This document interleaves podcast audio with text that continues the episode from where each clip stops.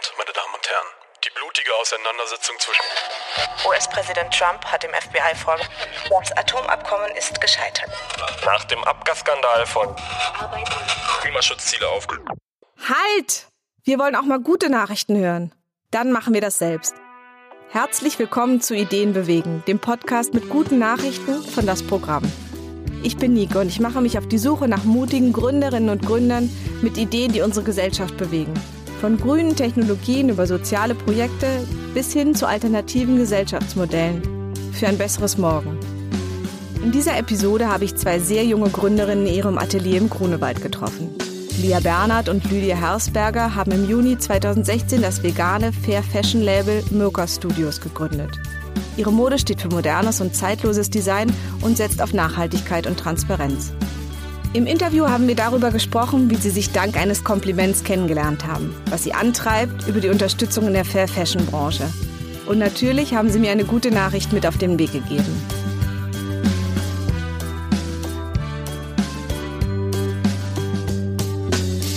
Ja, vielen Dank für die Einladung hier zu euch in Grunewald. Wirkt hier sehr gemütlich, euer Studio, schöne Atmosphäre. Hier äh, merkt man, dass hier was Kreatives gemacht wird, auch mit den Händen gemacht wird, ähm, obwohl die natürlich auch Computer sind. Aber jetzt stehen wir hier am Schnitttisch und ähm, ich sehe hier Scheren und verschiedene Stoffe und eben auch ein paar von euren Modellen. Also vielen Dank, dass ich hier sein darf. Und, ähm, Schön, dass du da bist. und ähm, vielleicht könnt ihr euch ganz kurz einmal vorstellen. Und mich interessiert natürlich auch, wir haben hier eine Schweizerin mit am Tisch, woher ihr beide euch eigentlich kennt.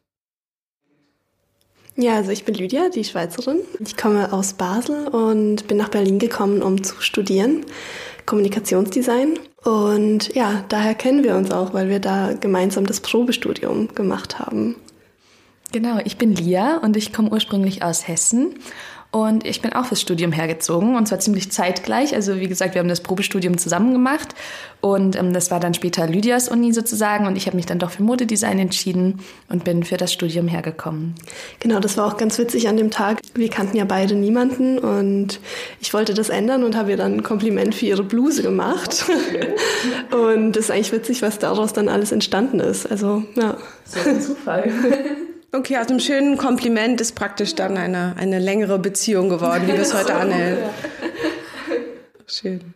Und dann habt ihr ein eigenes Modelabel gegründet. Wie seid ihr darauf gekommen oder hat sich das dann so ein bisschen ergeben, weil wir hier auch in Berlin sind und auch hier ein bisschen gegründet wird? Wie, wie ging das für euch? Ja, also das haben wir gegründet, als ich gerade in meinem Praktikumssemester war. Da war ich bei einem ähm, Fair Fashion Magazin hier in Berlin und habe einfach auch gemerkt eben, dass da immer noch auch eine persönliche Nachfrage ist, dass da immer noch Potenzial auch auf dem Markt ist und immer noch Dinge fehlen. Und Lia hatte halt auch in ihrem Modedesign-Studium schon immer versucht, nachhaltig zu arbeiten, auch immer für die Zukunft diesen Aspekt gesehen, der Nachhaltigkeit, dass das wichtig ist. Und ja, da saßen wir dann abends mal äh, bei einem Glas Wein vor dem Kinobesuch zusammen und wie das dann so kommt, haben wir ein bisschen herumgesponnen und Ideen ausgetauscht. Ja, und wir dachten einfach, gerade weil der Markt noch so viel Potenzial hat und wir selber persönlich immer such, auf der Suche waren nach den passenden Teilen, ja, dachten wir, da müssen wir eigentlich mitmachen und was mit bewirken in der Branche. Und was hat euch so gefehlt? Was würdet ihr beschreiben? Also ihr habt ja vielleicht auch mit Freundinnen geredet, oder Kommilitoninnen. Was würdet ihr sagen, was hat euch so gefehlt, was ihr vielleicht bei H&M nicht gefunden habt? Also es ist so ein bisschen die Kombination, würde ich sagen, aus Design und allen Nachhaltigkeitsaspekten, die uns gefehlt hat. Also es gibt zum Beispiel natürlich oft sehr nachhaltig arbeitende Firmen, die uns vielleicht vom Design noch nicht angesprochen haben oder andersherum Sachen, die eben vom Design super modern sind, aber dafür vielleicht nicht jeden Aspekt erfüllen, den wir gesucht haben oder den wir gerne erfüllt haben wollten. Und ja, wir dachten, das müssen wir vereinen, dass wir das moderne und minimalistisch zeitlose Design zusammenbringen mit all den Anforderungen, die wir an Nachhaltigkeit stellen und an Mode stellen. Jetzt ist ja das gerade schon gefallen, so das Wort Nachhaltigkeit. Aber was genau steckt dahinter? Weil bei Rewe gibt es jetzt auch nachhaltige Socken oder so. Also praktisch so, was ist, was ist das wirklich? Was bedeutet das für euch? Wie fühlt ihr das aus? Wir arbeiten da an jedem Aspekt sozusagen an dem Thema Nachhaltigkeit. Und Nachhaltigkeit ist natürlich ein Thema, das man sehr unterschiedlich definieren kann. Für uns ist das zum einen die Arbeit mit ähm, Materialien, von deren Produktion wir genau wissen, wo sie herkommen und die eben aus einem Rohstoff bestehen, der nicht umweltbelastend ist. Das ist bei uns zum Beispiel Beispiel Bio-Baumwolle, die einfach weniger ressourcenverbrauchend ist als konventionelle Baumwolle oder zum Beispiel recyceltes Polyester aus PET-Flaschen, sodass eine Ressource wiederverwendet wird. Also liegt der erste Aspekt so ein bisschen in den Materialien. Zum anderen ist aber auch Fairness für uns ein Teil der ähm, Nachhaltigkeit.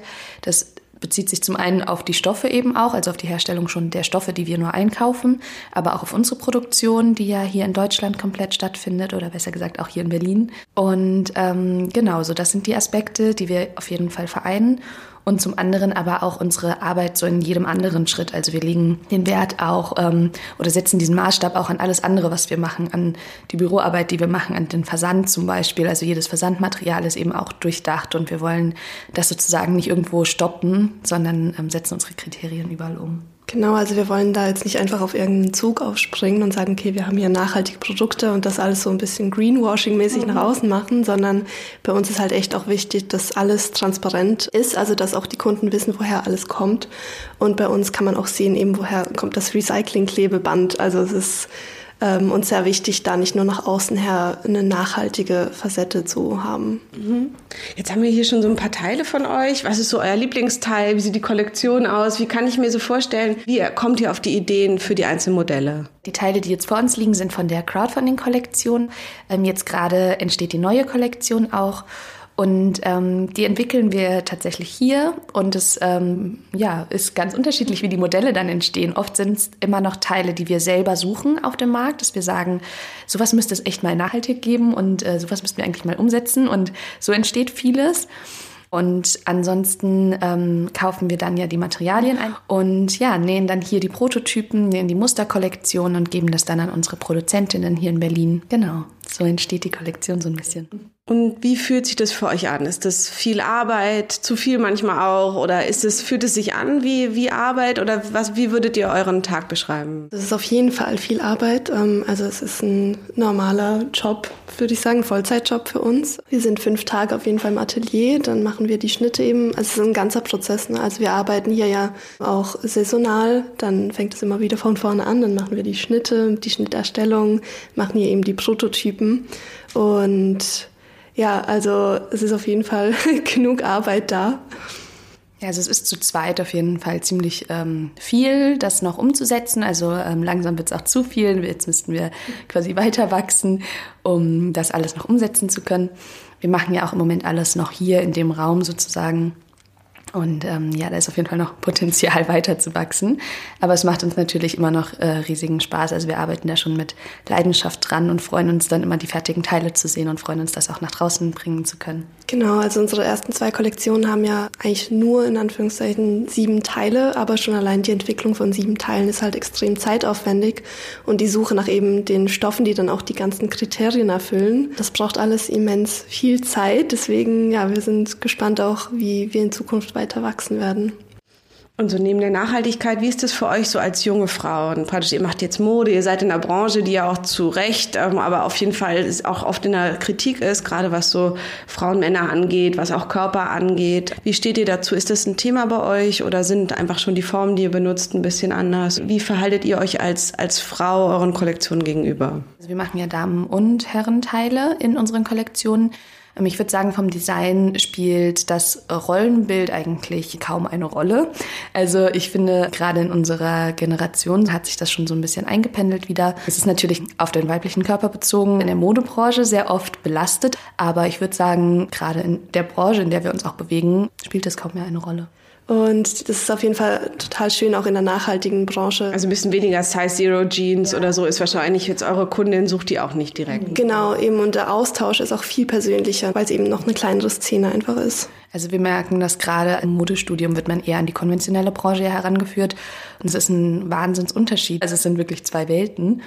Und da sind wir ganz froh, dass wir in der ähm, Ecke landen konnten, ähm, weil da ja einfach ganz andere Menschen unterwegs sind und ein ganz anderes Verständnis vom Weltbild sozusagen herrscht. Das ist ganz schön so, ja.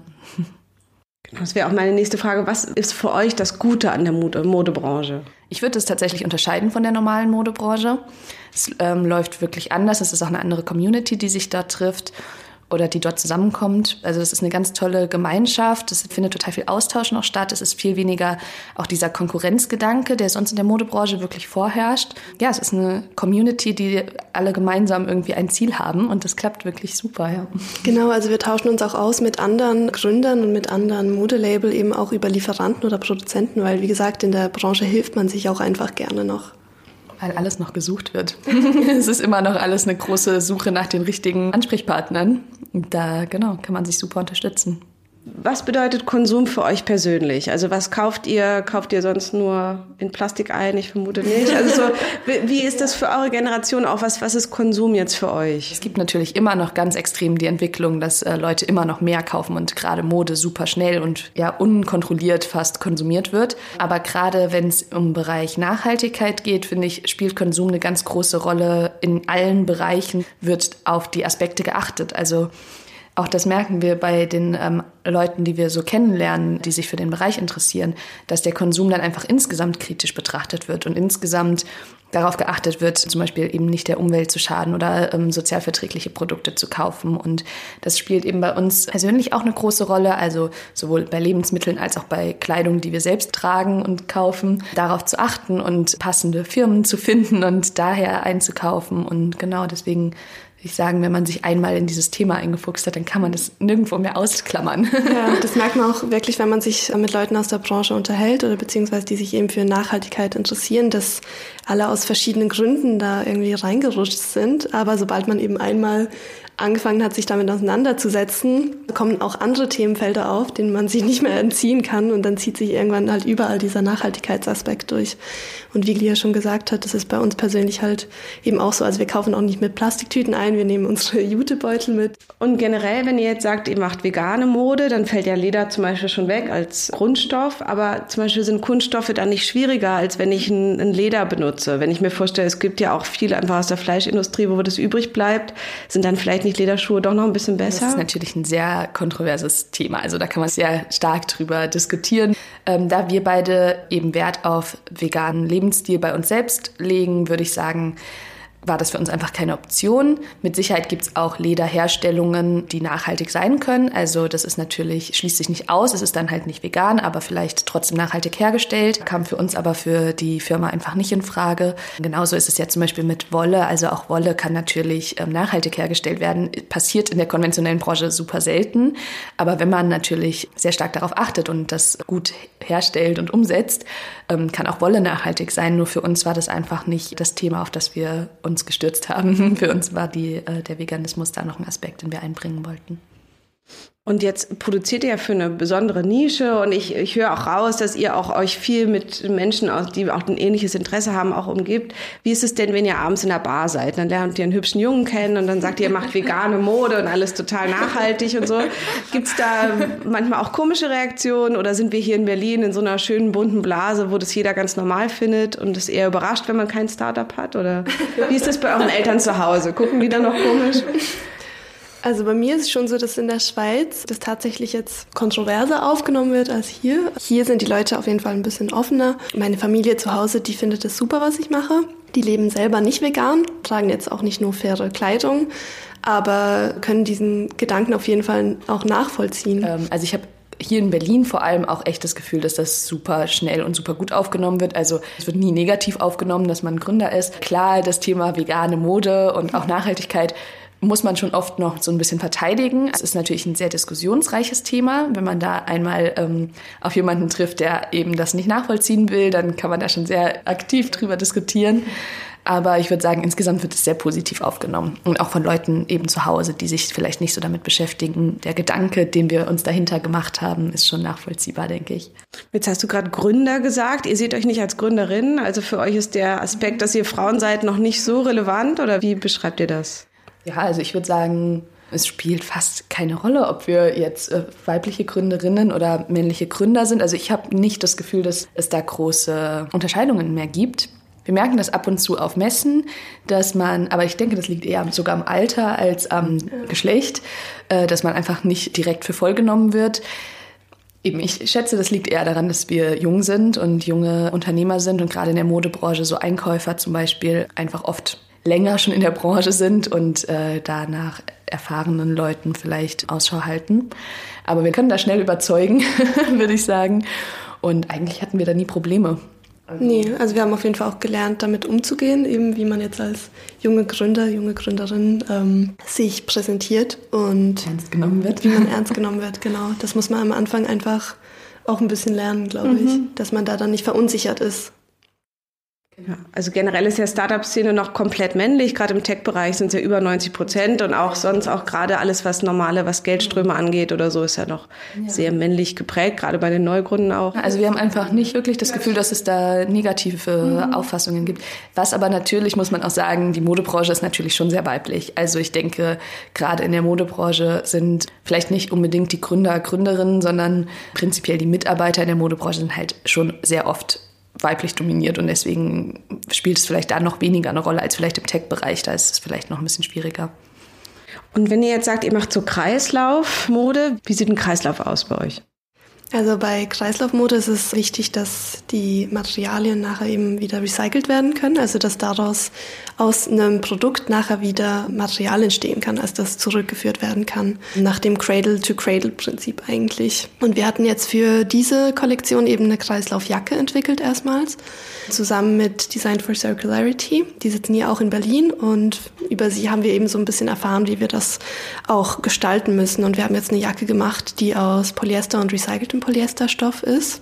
Auch aufgekauft aus einem Restbestand, also auch eben wieder der Nachhaltigkeitsaspekt. Und auch das Garn ist dann eben aus Polyester, also eben auch das Label, alles komplett, damit es nachher eben wieder in einem zurückgeführt werden kann. Genau, bei Kreislaufmode muss man den Gedanken von Anfang an spinnen.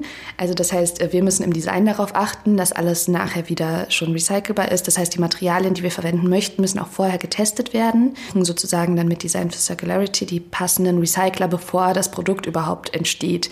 Also sozusagen wird es getestet. Wir wissen dann, welcher Recycler kann das Produkt nachher zurücknehmen.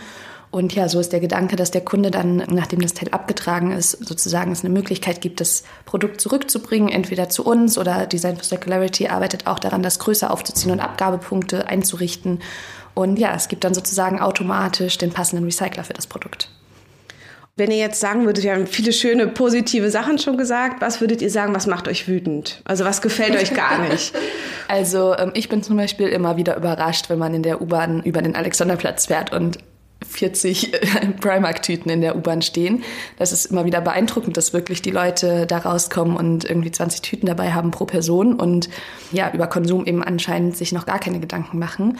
Und wahrscheinlich sind wir auch durch die Branche so ein bisschen in dieser Blase, dass wir das Gefühl haben, es bewegt sich schon was, aber natürlich ist außerhalb der Blase auch noch diese andere Welt ähm, wo vielleicht das Verständnis einfach überhaupt nicht da ist. Und das wundert mich immer wieder, weil letztendlich sind die Informationen ja für jeden zugänglich über das Internet und im Prinzip weiß auch jeder eben, was so passiert. Es ist halt einfach, ja, ob man sich damit aktiv auseinandersetzt oder nicht. Und ja, diese, dieser blinde Konsum sozusagen überrascht mich auch immer wieder.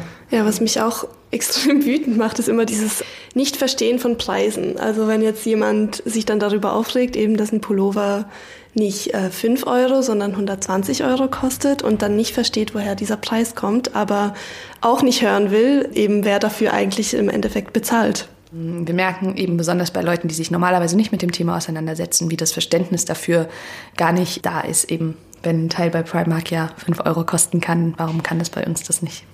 Genau, aber dann ähm, anstatt darauf zu verzichten, 50 Teile bei Primark zu kaufen, die man dann vielleicht einmal oder keinmal anhat, und anstatt in hochwertiges Teil zu investieren. Ja. Das sind so Sachen, die uns also täglich ärgern. Das heißt, so ein Massenkonsum, ne, mhm. den es ja ganz viel gibt. Was glaubt ihr, woher kommt das? Ist das so eine Lehre oder woher kommt der Wunsch nach zu viel? Mm, also ich denke auch vor allem in der heutigen Welt, also mit den Social Media, mit, dass man sieht, was andere haben, was man selber nicht hat, dieses da ist ja auch eine ganz eigene Welt entstanden. Und ich glaube, Leute eifern dem so ein bisschen nach, dass man auch das Gefühl hat, je mehr man vielleicht besitzt oder je mehr verschiedene Outfits und Kleider man besitzt, dass man dann auch vielleicht was Besseres ist oder eher an diese Welt rankommt, wo eben Blogger jeden Tag ein neues Outfit posten. Und ist es eine reale Welt, um die es da geht, oder?